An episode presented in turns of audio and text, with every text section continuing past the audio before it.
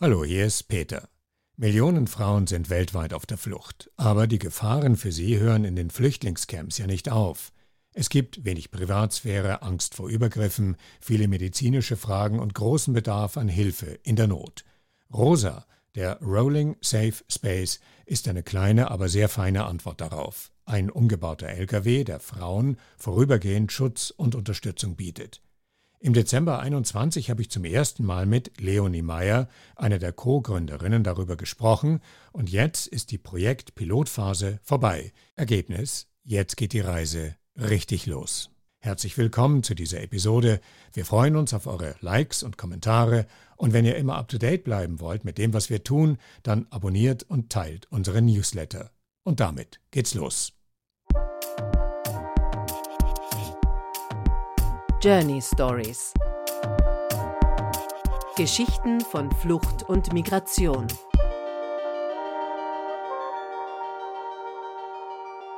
Hallo Leonie, herzlich willkommen bei Journey Stories zum zweiten Mal. Hallo Peter, danke für die Einladung. Ja, wir hatten ja bei unserem letzten Mal gesagt, dass wir uns auf jeden Fall nochmal zusammenklinken wollten, weil wir haben am 13. Dezember 21 über das Projekt geredet und damals, Leonie, ähm, hast du erzählt, dass ihr an einen Point of No Return gekommen seid, wo es kein Zurück mehr gab. Und das klang damals so.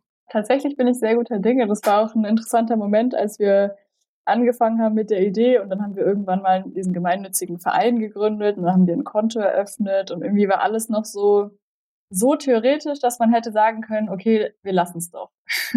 und dann kam der Moment, wo wir erste Mitglieder gewonnen haben und wir irgendwie angefangen haben, öffentlich über das Projekt zu reden. Und dann haben wir irgendwann festgestellt, dass es so ein bisschen so ein Point of No Return erreicht. Und wir werden es auf jeden Fall machen. Also wir werden es auf jeden Fall versuchen. Natürlich kann es an irgendwas scheitern, aber es wird jetzt nicht daran scheitern, dass wir doch keine Lust haben. So, und mittlerweile ist euer Projekt tatsächlich an einen Punkt gekommen, wo deine Prophezeiung wahr wurde. Ja, das ist total cool, das nochmal zu hören irgendwie ist ja Dezember gar nicht so lange her, aber so in, im rosa Zeitrechnung ist es super lange her, weil einfach die ganze Zeit so viel passiert. Und äh, ich habe mich gerade voll gefreut, das nochmal zu hören, weil es tatsächlich so ist, dass es immer noch weitere Points of No Return gab. Welche denn? Naja, wir hatten ja diese Pilotphase geplant, also dass wir das Projekt mal ausprobieren für drei Monate, März, April, Mai dieses Jahr. Und dann irgendwie mal gucken und evaluieren und mal schauen, ob das überhaupt geklappt hat und Sinn gemacht hat und so. Und eigentlich war es dann schon so vor Ort. Wir haben irgendwann im April so einen Evaluierungstag gemacht und da haben wir eigentlich auch alle gesagt, naja, eigentlich, eigentlich ist der Point of No Return schon erreicht. Wir können jetzt nicht einfach wieder gehen. Und das hat auch dazu geführt, dass wir jetzt ähm, einfach lückenlos da geblieben sind nach dieser Pilotphase und immer noch da sind. Und ähm, das Wichtige ist ja, dass ihr ganz offensichtlich so viele positive Erfahrungen gemacht haben müsst vor Ort, wo sich herausgestellt hat, okay, ihr habt die Mitglieder und ihr habt die Beiträge und ihr habt die Finanzierung und ihr habt den LKW, aber äh, beweisen muss ich das Ganze ja dann in der Situation, wenn ihr zu den Camps fahrt und dort Frauen in Not betreut. Das Aller, Allerwichtigste ist ja, dass das ganz offensichtlich sehr positive Resultate hatte, oder? Ja, total. Also positiv ist natürlich so ein bisschen ambivalent. Ähm, also was für unser Projekt gut ist, ist ja die Situation, dass der Bedarf sehr groß ist, was ja eigentlich total schrecklich ist. Genau, aber so ist es im Endeffekt gewesen. Wir sind angekommen und wir haben eigentlich direkt ähm, super großen Zulauf gehabt und Frauen sind zu uns gekommen und haben proaktiv uns von ihren Geschichten und Schwierigkeiten erzählt und es war eigentlich direkt klar, dass wir irgendwie am richtigen Ort sind und dass das, was wir uns ausgedacht haben, hier auf jeden Fall genutzt und gebraucht werden kann. Wie hat sich das dann herausgestellt? Ist das dann so, wie ihr das in der, in der Planung auch beabsichtigt hattet? Das eine ist, vorbereitet zu sein und erste Erfahrungen zu machen und das andere ist jetzt sozusagen wirklich im Einsatz zu sein. Würde es diese Gespräche geben, die die Frauen untereinander führen? Würde es, würden sie auf die Initiativen, die ihr bietet, zugreifen? Würden sie die Hilfsangebote wahrnehmen? Wie war das dann in der Realität? Ja, genau. Also ich würde sagen, wir waren ziemlich gut vorbereitet auf alles Mögliche. Ähm, aber als wir ankamen, das Erste, was passiert ist, ist, dass Schnee lag. Also ich glaube, egal wie gut man vorbereitet ist, es passieren dann doch Dinge, mit denen man überhaupt nicht gerechnet hat. Und wir kamen an und es war super kalt, super schlechtes Wetter. So, die Bedingungen waren irgendwie so mittelgut. Und mit Ankommen ist jetzt gemeint in Griechenland damals, oder? Genau, also am 8. März hat das Projekt so offiziell in Griechenland gestartet und da ist der LKW angekommen und die Crew Äh, wir haben da so ein Haus ähm, angemietet für, für die ganze Gruppe, die vor Ort war und sind dann jeden Tag in der Woche zu verschiedenen Camps in der Umgebung gefahren, zu drei verschiedenen. Und das war super aufregend, das erste Mal zu so einem Camp zu fahren. Und wir wussten nicht, wo, wo wir da so richtig parken können. Also natürlich hatten wir es vorher irgendwie versucht auszukundschaften, wie das wird, wie reagiert, wie reagiert die Security auf uns, wie findet uns das Campmanagement, ähm, wo können wir da stehen. Dann kamen wir an, haben irgendwie dann äh, verschiedene Plätze ausprobiert zum Stehen und standen dann da. Und dann denkt man so, okay, gut, jetzt stehen wir hier, aber wie bekommen wir jetzt den Zugang? Wie treffen wir die Frauen jetzt? Und wir hatten im Vorfeld so kleine Visitenkarten gedruckt, wo auf verschiedenen Sprachen drauf stand, was wir machen und unsere Telefonnummer und so. Und dann haben wir uns einfach vor den Zaun gestellt, vor, den Tor, vor das Tor von dem Camp und haben Visitenkarten verteilt und haben die Leute angesprochen. Und im Endeffekt war es so, dass das dann sich relativ schnell verbreitet hat, die Nachricht, dass wir da sind. Und trotz des unglaublich miesen Wetters dann am Ende des allerersten Tages eine Gruppe von Frauen mit uns im Truck saß und es wurde Tee getrunken und es wurde am Ende getanzt und es wurde, es wurde schon klar, dass es sehr viel Gesprächsbedarf gibt. Und so haben wir dann im Endeffekt weitergemacht. Wir sind jeden Tag zu einem anderen Camp gefahren, haben uns vorgestellt. Ähm, und im Endeffekt ist es dann so ein bisschen ein Selbstläufer geworden, dass die Frauen kommen. Worin bestand der Gesprächsbedarf von Seiten der Frauen? Also ähm, ich vermute mal, dass es um die Situation geht, in der sie sich dort befinden, äh, die keine gute ist. Ihr hattet ja im Vorfeld ähm, darüber spekuliert, dass es um, was weiß ich, um Übergriffe geht, um keine Privatsphäre, um sexualisierte Gewalt. Wie stellt sich das dann in der Wirklichkeit dar? Was, was ist der konkrete Gesprächsbedarf? Welche Themen bringen die Frauen mit? Also es sind tatsächlich super viele gesundheitliche Themen. Das Problem ist, dass die Menschen dort teilweise irgendwie manchmal zu Ärztinnen kommen, teilweise nicht. Vielleicht sprechen wir später nochmal drüber. Es gibt so verschiedene Kategorien quasi von Flüchtenden dort, die auch unter unterschiedliche Rechte haben. Ähm, und sehr, sehr oft ist es so, dass die Menschen zum Arzt oder zur Ärztin gehen und es eben keine Übersetzung gibt, dass oft ähm, auch nicht geschlechtersensibel ist. Also zum Beispiel eine Frau hat eine Genitalinfektion, wird zu irgendeinem Frauenarzt geschickt, der männlich ist, und dann traut sie sich gar nicht, das zu erzählen oder zu zeigen. Also es kamen teilweise Frauen zu uns, die seit Monaten einen Genitalpilz oder so haben und das nicht niemandem sagen konnten und keine Behandlung bekommen konnten, obwohl das super einfach zu therapieren ist. Und da haben wir schon gemerkt, okay, allein schon die Tatsache, dass wir so eine Gruppe von Frauen sind, dass wir irgendwie freundlich und vertrauenserweckend sind, reicht schon, dass die Frauen kommen und sagen, ey, ich habe da so ein Problem. Ähm, und das konnte ich davor bisher hier niemandem sagen. Mhm. Äh, dann gibt es auch viele existenzielle Nöte. Also wir wurden oft nach Seife gefragt, nach Essen. Ähm, also auch solche Dinge sind ein Problem. Und dann auch viele rechtliche Fragen, also sowas wie, ja, könnt ihr mir eine Bescheinigung ausstellen, dass ich genital verstümmelt bin, damit ich irgendwie mehr Chancen im Asylprozess habe. Solche Fragen kamen auch auf.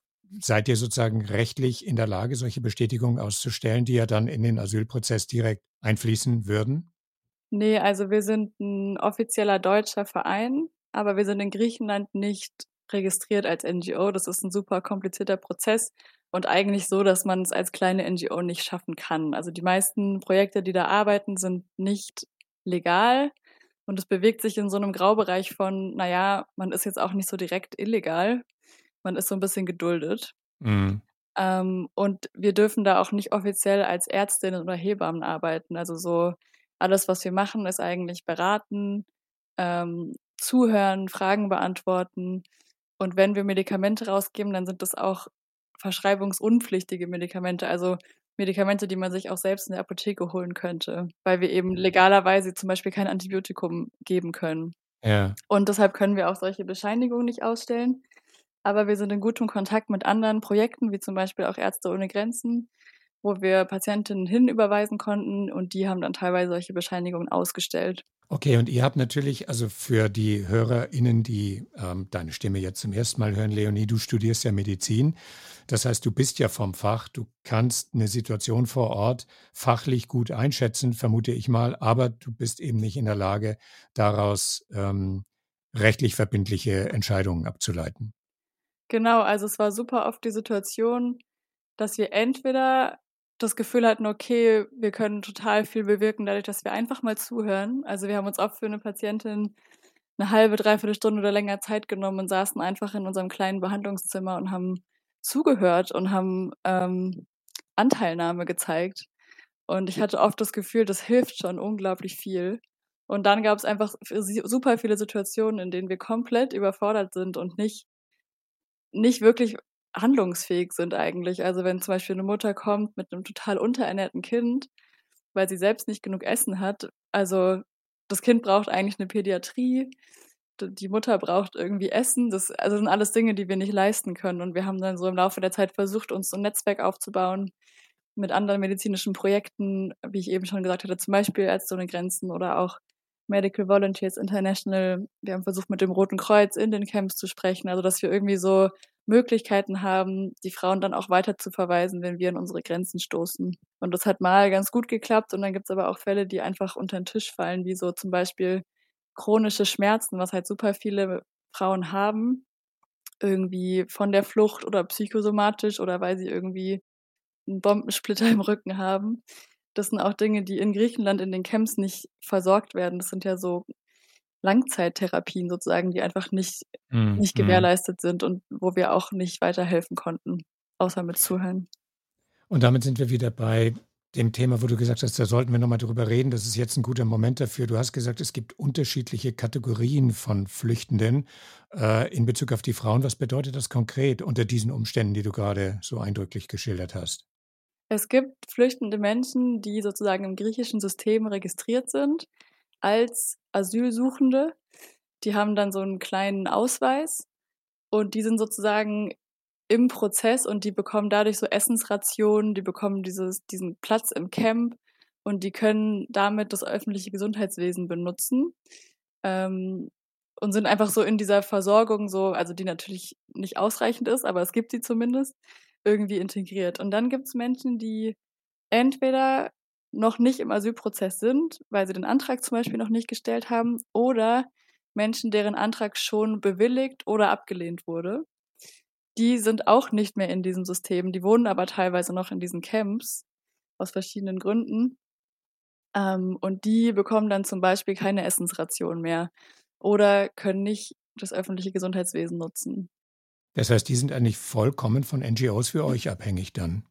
Genau, und ich fand das auch ganz interessant. Ähm, jetzt in der Ukraine-Krise gab es ja oft die den Begriff von Flüchtenden erster und zweiter Klasse, also quasi, dass die Menschen aus der Ukraine irgendwie anders behandelt wurden als die Menschen, die zum Beispiel aus Syrien oder Afghanistan kamen. Und ich hatte immer vor Ort das Gefühl, es gibt auch noch die Flüchtenden dritter Klasse. Also sogar an diesem Ort in Griechenland, in diesen Camps, wo es eh schon irgendwie miserabel ist, gibt dann noch die Leute, denen es irgendwie noch schlechter geht. Und also eine Frau hat uns zum Beispiel erzählt, es gibt im Camp so zwei Schlangen. Eine Essensschlange für die, die registriert sind und dann gibt es irgendwie daneben so eine Box, wo die Leute irgendwie Überreste reintun, wo dann die Leute sich was holen, die eben nicht registriert, sondern keine Essensration bekommen.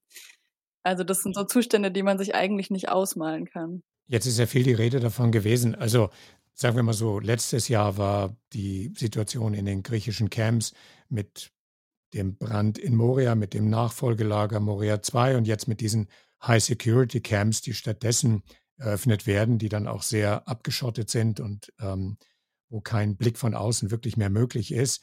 Ähm, kannst du mal sagen, wie die Situation jetzt im Moment ist? Also was du beschreibst, ist ja eine Lage, wo es nicht wirklich eine Verbesserung gegeben haben kann, oder? Ich würde sogar sagen, dass es eher sich verschlechtert. Also als wir ankamen, waren die Camps relativ offen teilweise. Also in das eine bin ich auch mal reingelaufen. Das war irgendwie so der Eingang, da stand irgendwie gerade niemand und ich bin einfach rein im Laufe der Zeit haben wir beobachtet, wie Drehkreuze gebaut wurden. Ähm, also vor allem in dem einen Camp, von dem ich gerade gesprochen habe. Und das hat auch Unruhe ausgelöst unter den Bewohnerinnen des Camps. Also so von wegen, okay, was passiert hier gerade? Vielleicht kommt man hier bald gar nicht mehr rein ohne diesen Ausweis. Oder raus. Oder raus, genau. Ähm, und im Laufe der Zeit ist es immer restriktiver geworden. Also in den paar Monaten, die wir jetzt schon da sind, ähm, zum Beispiel auch Malakassa, das eine Camp, wo wir hinfahren, wird komplett umgesiedelt in ein neues Camp, was an einer anderen Stelle ist, weiter ab vom Schuss, äh, total hochsicherheitsmäßig.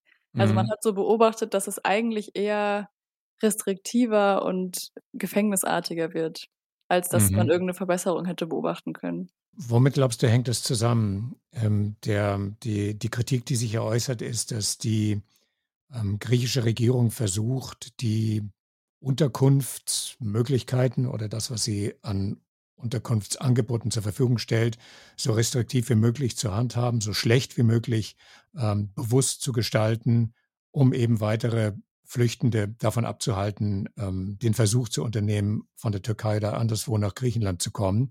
Und das Ganze mit billigendem Einverständnis der EU. Das ist die Kritik, die immer wieder geäußert wird. Also diese restriktive EU-Asylpolitik an ihren Außengrenzen. Ist das, was du siehst, etwas, dass du das, ähm, kannst du diese Kritik so bestätigen?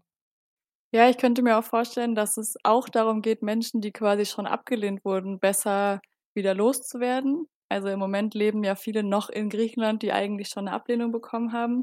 Und wenn aber diese Camps so dicht gemacht werden, dass man da nicht mehr leben kann ohne diesen Ausweis, dann wird es ja noch viel schwieriger für Menschen, irgendwie da zu bleiben oder unterzutauchen oder so. Und genau, insgesamt bekommt man schon das Gefühl, dass es einfach so unangenehm wie möglich gemacht wird, da zu sein. Und auch die Asylprozesse dauern Jahre. Also wir haben Menschen oder Familien getroffen, die irgendwie seit fünf, sechs Jahren in diesen Camps leben. Die Kinder sind irgendwie elf und waren noch nie einen Tag in der Schule. Also solche Geschichten gibt's auch. Und ich weiß nicht, ob das so richtig böses Kalkül ist, sozusagen, das einfach so schrecklich zu machen, dass niemand mehr kommt. Ich glaube auch, dass die griechische Regierung irgendwie überfordert ist und natürlich zu wenig Unterstützung erfährt vom, vom Rest des Kontinents. Mhm. Aber wenn man sich irgendwie Europa nennt und Menschenrechte hochhält, dann ist es eigentlich komplett inakzeptabel, was da an den Grenzen passiert. Und ich glaube, Annalena Baerbock war vor kurzem in Griechenland und hat auch gesagt, wir müssen hier gucken, dass die Menschenrechte gewahrt werden.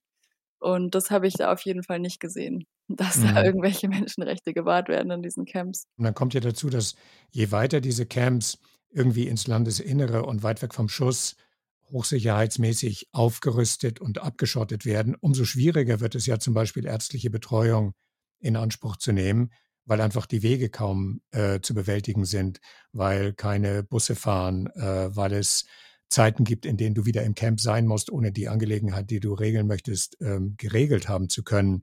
Äh, Behördenwege, Ärztebesuche. Wie sieht's da aus? Ja, eigentlich genauso wie du gesagt hast. Also es gibt ein Camp, was äh, bisher noch an der Zugstation liegt. Da gibt es viele Leute, die immer mal wieder nach Athen fahren, auch irgendwie zum Markt oder zum Terminen. Die anderen beiden Camps, in denen wir waren, sind total weit weg von irgendeiner Zugstation. Da ist man darauf angewiesen, dass es ähm, so Busse gibt, die teilweise vom Campmanagement organisiert werden, die du dann benutzen kannst, wenn du einen Arzttermin zum Beispiel hast in der Stadt. Und meistens, also wir haben mit denen gesprochen im Campmanagement, die haben gesagt, alle Menschen dürfen das benutzen. Die flüchtenden Menschen haben uns gesagt, das geht nur, wenn man registriert ist. Ähm, also auch da wieder irgendwie verschiedene Klassen an Menschen, die einen dürfen das benutzen, die anderen nicht. Und das war schon teilweise so, dass wir Frauen hatten, die ein medizinisches Problem hatten, was unsere Kapazitäten überstiegen hat und wir die überwiesen haben an äh, Ärztinnen in Athen und es dann daran gescheitert ist, dass die da nicht hingekommen sind. Ähm, und das ist ein Riesenproblem. Also es gibt Menschen, die laufen mit medizinischen Problemen rum, monatelang, einfach weil sie nicht den Zugang haben. Mhm. Wir reden jetzt über ganz nachvollziehbare, drängende Probleme. Man könnte auch sagen, das ist eine ziemlich hoffnungslose Situation. Aber nun seid ihr da vor Ort und ihr bringt ein Stück weit Hoffnung für zumindest eine Reihe von Frauen, die, die eure Services in Anspruch nehmen können und auch wollen. Äh, worin besteht die Hoffnung, die ihr geben könnt? Wir hatten jetzt am Wochenende äh, so ein Gruppenwochenende und ich, ich erzähle das nur kurz, weil eine, wir haben darüber gesprochen, was für schöne Situationen wir erlebt haben und eine von uns hat erzählt, dass eine Bewohnerin zu ihr gesagt hat, hierher zu kommen ist wie eine Pause von der Hoffnungslosigkeit. Und das klingt jetzt ein bisschen kitschig und überzogen, aber ich glaube, das war so das, was wir immer versucht haben zu machen. Also wir können diese ganzen Probleme hier nicht lösen. Ähm, wir können auch die ganzen grundlegenden Probleme eigentlich nicht lösen, aber wir können irgendwie versuchen, das für einen Moment besser zu machen. Und ich glaube, das hat schon auch in Teilen funktioniert. Also wir haben unseren Truck außerhalb der Camps geparkt zuerst haben wir immer versucht, irgendwie reinzukommen und im Endeffekt haben wir gemerkt, dass es eigentlich total schön ist, dass wir außerhalb stehen, dass wir nicht in diesen Mauern sind, sondern daneben und die Menschen können raus und zu uns kommen.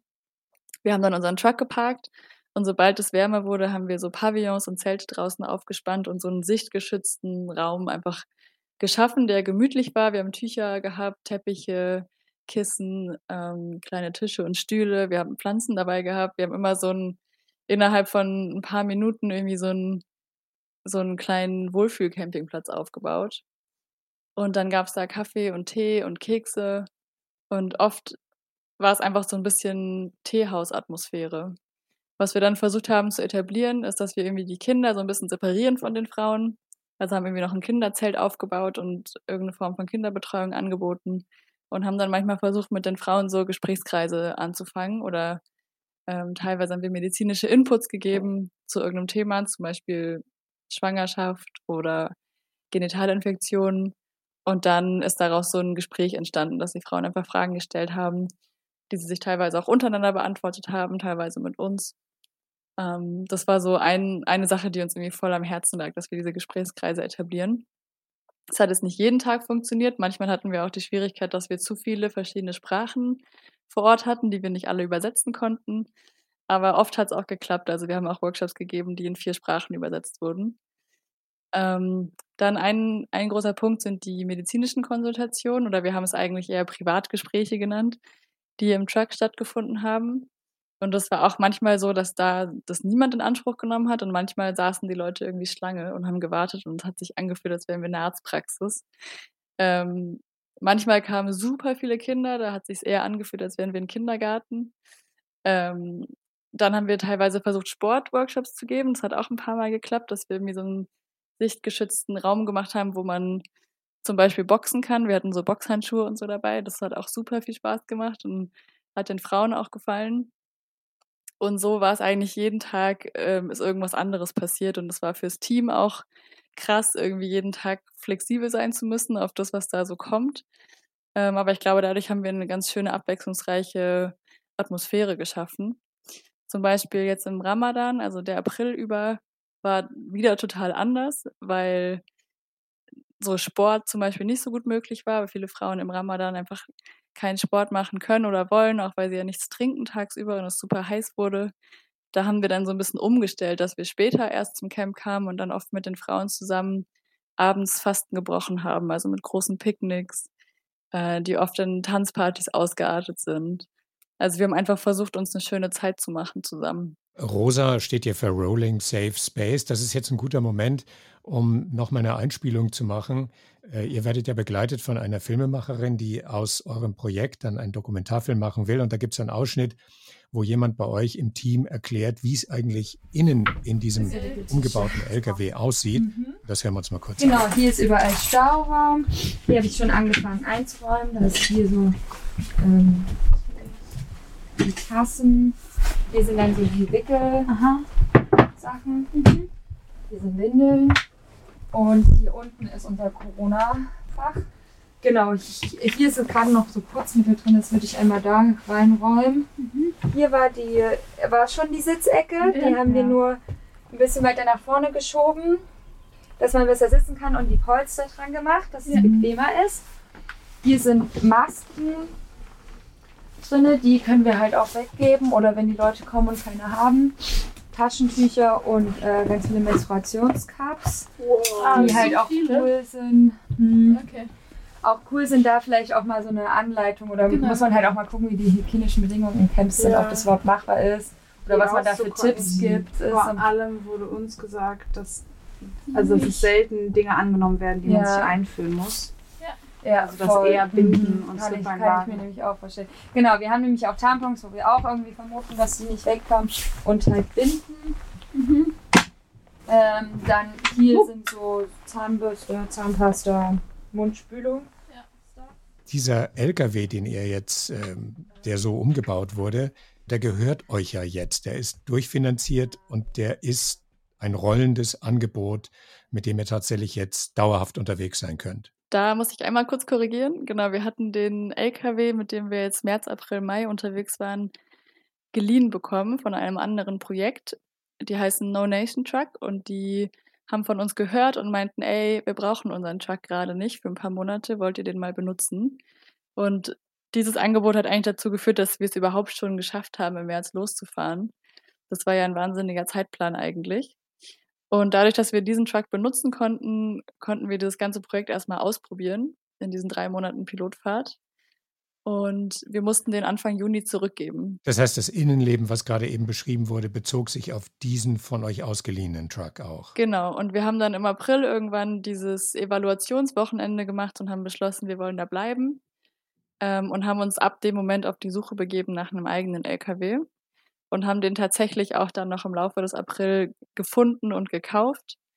Und der wird jetzt gerade in Göttingen umgebaut also gerade finalisiert sozusagen und fährt jetzt in den nächsten ein bis zwei Wochen runter nach Griechenland. Und der schaut in etwa so ähnlich aus wie, wie die Beschreibung eben, ähm, genau, der die wir hat, uns angehört haben. Genau, der hat auch so ein kleines Behandlungszimmer, der hat eine kleine Küche, eine Sitzecke, Stauraum. Er ist insgesamt ein bisschen kleiner, sodass man nicht einen extra Führerschein dafür braucht. Aber er hat alles, was der andere LKW auch hatte. Ähm, wahrscheinlich sogar noch besser auf unsere Bedürfnisse angepasst, weil der jetzt eben nur für Rosa ausgebaut wurde sozusagen. Und jetzt quasi im Juni und Juli, die Crew, die vor Ort war, hat dieses Angebot aufrechterhalten mit den PKWs, die wir hatten, was auch ähm, eigentlich nochmal ein extra Applaus an diese Crew wert ist an dieser Stelle. Ähm, wir haben einfach die ganzen Zelte, Teppiche, Kissen in PKWs gestopft und haben das Angebot weitergeführt jetzt in der Übergangsphase. Und das war irgendwie auch total cool zu sehen, dass die Frauen so darauf reagiert haben mit so, naja, also macht ja nichts so. Ähm, Hauptsache ihr seid hier und das, das hat trotzdem auch funktioniert. Aber wir freuen uns schon alle, wenn der Truck dann wieder da ist und man irgendwie einen ordentlichen schallgeschützten Raum hat für die Privatgespräche und das wird schon auch cool, wenn dann mhm. der Rolling Safe Space wieder unten ist und wieder rollt. Wir hatten ganz vorhin noch ähm, darüber geredet, äh, dass es so ein bisschen so ein Graubereich ist, in dem man sich als NGO bewegt. Äh, wird man von den Securities geduldet? Wie schaut es aus mit den Behörden, die da vor Ort sind, mit der äh, Polizei? Ähm, ich nehme mal an, dass aus allem, was du jetzt erzählt hast, ihr nicht verscheucht wurdet und die Leute letztlich zur Kenntnis genommen haben, dass ihr da seid, aber euch keine unüberwindbaren Hürden in den Weg gebaut haben. Total. Also das war für uns auch überraschend. Wir haben irgendwie mit mehr Repression gerechnet, mit mehr Widerstand. Ich glaube, wir haben es auch ganz gut gemacht. Also wir haben uns nicht total da in den Vordergrund gedrängt, sondern sind so ganz langsam auf die Menschen zugegangen, haben mit den Securities gesprochen und irgendwie war so die häufigste Reaktion, ach ja, cool, ja, das braucht's hier wirklich.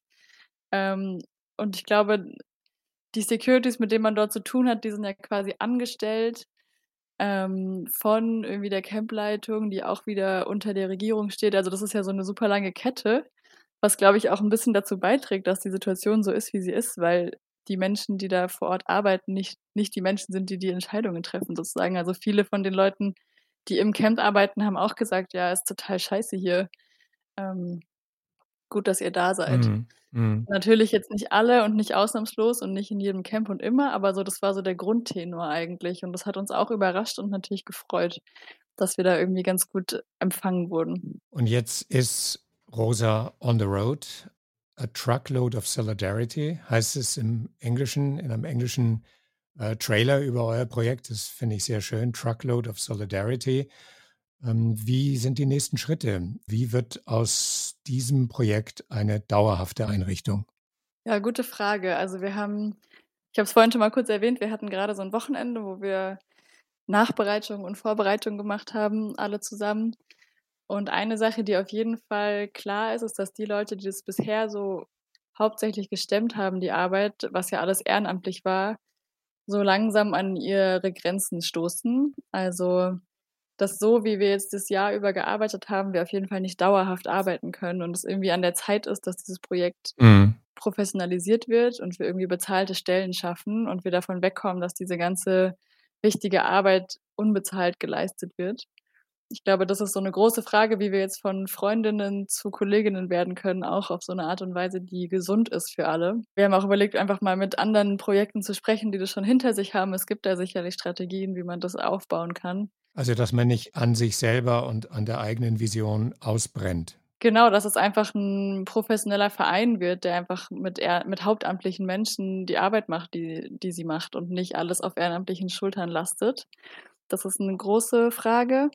Und gleichzeitig haben wir super viele neue Ideen. Also zum Beispiel sind auch Freundschaften entstanden in Griechenland und wir haben überlegt, ob man irgend so eine Art von Patenschaftsprojekt machen kann, wenn die Menschen dann irgendwann nach Deutschland kommen, dass sie auch noch in Kontakt sein können mit Menschen von uns. Dann haben wir ähm, auch den Wunsch, so ein Sprachrohr zu sein für die Frauen. Also wir haben viele Geschichten schon aufgeschrieben, die uns erzählt wurden und sind gerade am Überlegen, wie wir die verarbeiten, ob wir daraus ein Buch binden, ob wir irgendeine Social-Media-Kampagne machen in Absprache mit den Frauen. Also so das Sprachrohrprojekt ist sozusagen noch in der Pipeline und wird ausgearbeitet. Und wir fragen uns auch immer, ob wir irgendwie so eine Art von rosa Arbeit in Deutschland machen können, vielleicht mit einem bisschen anderen Schwerpunkt, aber zum Beispiel habe ich letztens in der Notaufnahme gearbeitet und wir hatten einen Einsatz in einem äh, Geflüchtetenheim in Brandenburg und das hat mich total getroffen, weil ich irgendwie das Gefühl hatte, es ist nicht so richtig besser.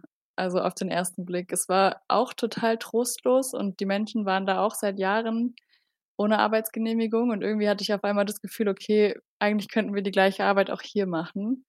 Vielleicht sogar mit weniger Aufwand. Und das ist auch noch so eine große Frage, die wir uns stellen. So, wie können wir Rosa jetzt von Griechenland aus noch in andere Länder oder an andere Orte tragen, zum Beispiel nach Deutschland. Und genau, um kontinuierlich arbeiten zu können, brauchen wir immer weiter Geld, also finanziert. Jetzt gerade ist es finanziert und wir haben ähm, ein ganz gutes, ganz guten Puffer auf dem Konto, aber natürlich muss es, muss da kontinuierlich Geld rein, weil auch die ganze Zeit Geld rausfließt. Und der Puffer ist ja so, dass das Projekt ermöglicht wird, aber nicht so, dass es eine adäquate Entlohnung geben würde für die einzelnen Menschen, die es durchführen, oder? Soweit seid ihr noch nicht.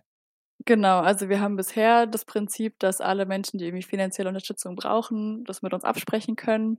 Und wir haben zum Beispiel super oft ähm, Übersetzerinnen bezahlt. Die Übersetzerinnen, die mit uns vor Ort waren, hatten oft selbst Fluchtgeschichte und waren irgendwie teilweise noch nicht so lange in Deutschland und haben gesagt, ich würde voll gern mit, aber ich kann mir die Fahrt dahin nicht leisten oder so. Und da haben wir oft individuelle Lösungen gefunden und so Ehrenamtspauschalen oder Reisekosten erstattet.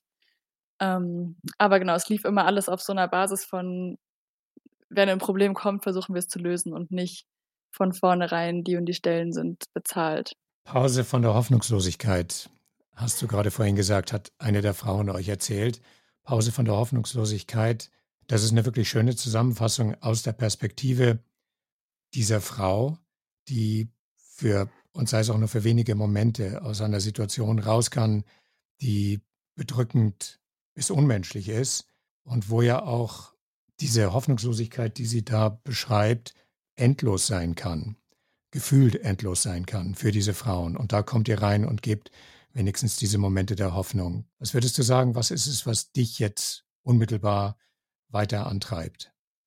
Für mich war ganz schön krass zu sehen und auch mitzuerleben, also vor allem in diesem Mediraum, die Geschichten zu hören, wie krass viel Gewalt ähm, auf der Welt Menschen angetan wird und auch Frauen angetan wird. Und ich fand es sehr berührend, wie viel Kraft die Frauen hatten. Also es war manchmal auch so, dass wir irgendwie heulen mussten und die uns in den Arm genommen haben, was sich total absurd angefühlt hat, aber irgendwie auch voll schön war, weil das so diese Hierarchie rausgenommen hat. Und auch so diese Abende, wo wir einfach zusammensaßen und gegessen haben und getanzt haben, haben sich auf einmal angefühlt wie so ein normaler Abend unter Freunden. Und so dieses Gefühl von, ihr sitzt hier fest und wir kommen und ähm, machen mal irgendwas für ein paar Wochen. Das hat sich dann so, es gab Momente, in denen sich das aufgelöst hat. Und das hat mich total berührt und bewegt und auch nachhaltig motiviert, das weiterzumachen, dass man einfach das Gefühl hatte, wir, wir teilen so ein bisschen Menschlichkeit und das fühlt sich richtig an. Und wir teilen diese Menschlichkeit gerne mit euch, verbunden auch mit der Möglichkeit, in den Shownotes steht drin, wie man äh, Rosa unterstützen kann finanziell. Und äh, vielleicht fühlt sich ja der eine oder die andere Hörerin von uns sehr motiviert, einen Beitrag dazu zu leisten. Leonie, ich danke dir. Ich freue mich total, dass wir zum zweiten Mal jetzt über den Rolling Safe Space sprechen konnten. Und ich freue mich wirklich sehr, sehr, sehr, dass das Projekt auch tatsächlich nicht nur eine Idee geblieben ist, sondern on the road ist. Und ähm, finde es toll, wenn viele Leute dazu beitragen, dass es on the road bleiben kann. Herzlichen Dank dir und ähm, ich würde sagen, wir bleiben darüber im Gespräch. Ja, gerne. Vielen Dank. Und natürlich wollen wir eigentlich überflüssig werden. Das ist das langfristige Ziel. Wollte ich noch am Ende dazu gesagt haben. Vielen Dank. ja, lass uns das nie aus den Augen verlieren. Danke dir. Bis bald. Bis bald. Ciao. Journey Stories. Geschichten von Flucht und Migration.